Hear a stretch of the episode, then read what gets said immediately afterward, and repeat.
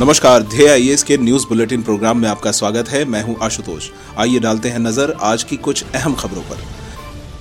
Iran ने गिराया अमेरिकी सेना का ड्रोन। दोनों देशों के बीच तनाव कम होने के नहीं दिख रहे आसार। सत्रहवीं लोकसभा का पहला सत्र शुरू। राष्ट्रपति ने किया संसद के संयुक्त सत्र को संबोधित।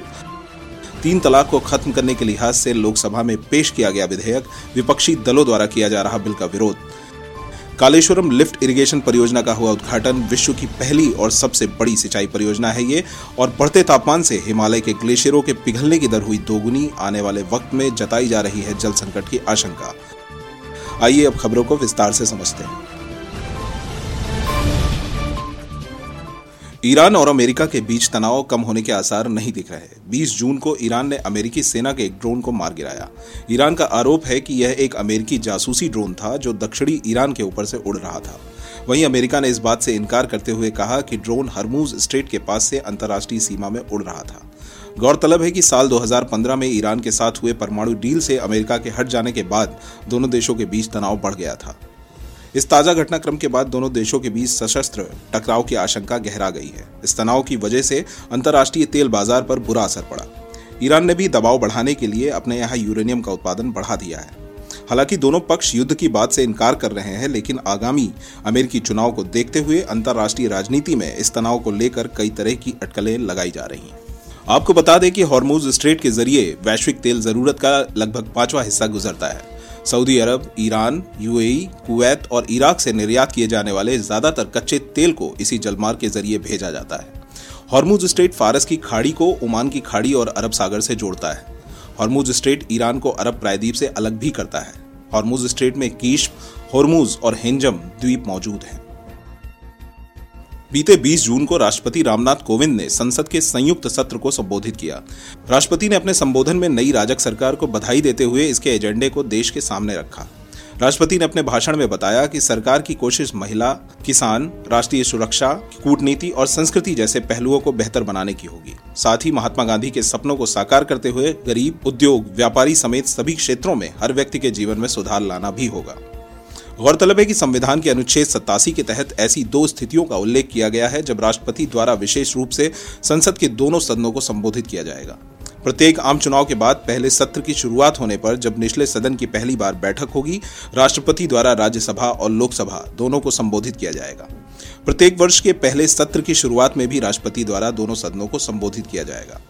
राष्ट्रपति के अभिभाषण में सरकार की नीतिगत प्राथमिकताओं और आने वाले वर्ष की योजनाओं का अनिवार्य रूप से उल्लेख होता है। अभिभाषण सरकार के एजेंडे और दिशा का व्यापक फ्रेमवर्क प्रदान करता है। तीन तलाक को बैन करने के लिए केंद्रीय मंत्री रविशंकर प्रसाद ने आज एक नया विधेयक लोकसभा में पेश किया। कांग्रेस एआईएमआईएम समेत कई विपक्षी दलों को बिल के कुछ प्रावधानों पर आपत्ति है, जिसके कारण वे इस बिल का विरोध कर रहे हैं।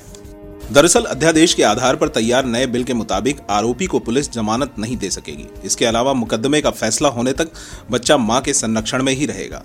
आरोपी को उसका गुजारा भी देना होगा। ऐसे में सवाल यह है कि अगर आरोपी जेल में है तो इस हालत में वो पीड़िता को गुजारा कैसे दे पाएगा? गौरतलब है कि लोकसभा में तीन तलाक पर कानूनी रोक वाला विधेयक फरवरी 2019 में पारित हो गया था। राज्यसभा में एनडीए सरकार के पास बहुमत नहीं था, इसलिए बिल वहाँ अटका रहा। संसदीय नियमों के मुताबिक जो विधेयक सीधे राज्यसभा में पेश किए जाते हैं, वो लोकसभा भंग होने की स्थिति में स्वतः समाप्त नहीं होते। जो विधेयक लोकसभा में पेश किए जाते हैं और राज्यसभा में लंबित रहते हैं, वे निचले सदन यानी लोकसभा भंग होने की स्थिति में अपने आप ही समाप्त हो जाते हैं। तीन तलाक बिल के साथ भी यही हुआ और इसी वजह से सरकार को नया विधेयक लाना पड़ रहा है। तेलंगाना के मुख्यमंत्री के चंद्रशेखर राव ने गोदावरी नदी पर निर्मित विश्व की पहली और सबसे बड़ी कालेश्वरम लिफ्ट इरिगेशन परियोजना का उद्घाटन किया।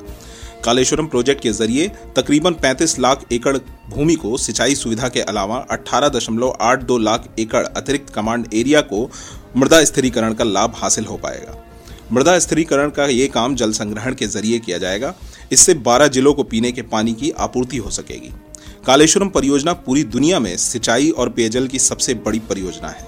इस परियोजना के कारण तेलंगाना के विकास को एक नई गति मिलने की भी उम्मीद है। एमआईएल के मौजूदा निदेशक ने बताया कि अभी तक की विश्व की सबसे बड़ी लिफ्ट इरिगेशन परियोजनाएँ अमेरिका और मिस्र में थीं, लेकिन अब भारत इससे आगे निकल जाएगा। बढ़ते तापमान के कारण 21वीं सदी की शुरुआत से ही हिमालय के ग्लेशियरों के पिघलने की दर दोगुनी हो गई है।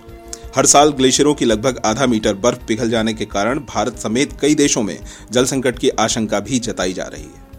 गौरतलब है कि भारत, चीन, नेपाल और भूटान के हिमालयी क्षेत्रों से जुटाए गए 40 सालों के आंकड़ों के आधार पर यह नतीजा सामने आया है। एक अध्ययन के मुताबिक साल 2000 के बाद से हर साल वैश्विक तापन के चलते इन हिमालयी क्षेत्रों में लगभग डेढ़ फुट बर्फ़ कम हो रही है। बर्फ़ पिघलने की मौजूदा दर साल 1975 से 2000 के बीच बर्फ़ पिघलने की दर के मुकाबले दोगुनी है। साइंस एडवांसेज जर्नल में प्रकाशित अध्ययन के मुताबिक, ग्लेशियरों ने पिछले चार दशक में अपने कुल द्रव्यमान का तकरीबन चौथाई हिस्सा खो दिया है। मौजूदा वक्त में हिमालय में लगभग 600 अरब टन बर्फ़ होने का अनुमान है। एक समय था जब इस क्षेत्र को पृथ्वी का तीसरा ध्रुव भी कहा जाता था। हिमालयी ग्लेशियरों का पिघलना भारत समेत पड़ोसी देशों के लिए किसी भी खतरे से कम नहीं है। ग्लेशियरों से पिघला हुआ पानी एक जगह किसी झील में जाकर लगातार जमा हो सकता है, जो किसी भी वक्त टूटकर अपने राह में पड़ने वाली हर चीज़ को तबाह कर सकता है। इस खतरे का अंदाज़ा इस बात से लगाया जा सकता है कि दुनिया के सबसे बड़े डेल्टा सुंदरबन का अस्तित्व ही खतरे में आ गया है, क्योंकि हिमालय और दुनिया भर के ग्लेशियर के पिघलने की वजह से समुद्र का जल स्तर अब बढ़ने लगा है और इसका असर सुंदरबन पर भी दिख रहा है। वैज्ञानिकों का कहना है कि अगर हालात जल्द नहीं संभाले गए तो भविष्य में इसके भयानक दुष्परिणाम देखने को मिलेंगे। आज के न्यूज़ बुलेटिन में इतना ही। कल फिर से हाजिर होंगे। एग्ज़ाम के लिहाज से महत्वपूर्ण कुछ अहम खबरों के साथ। नमस्कार।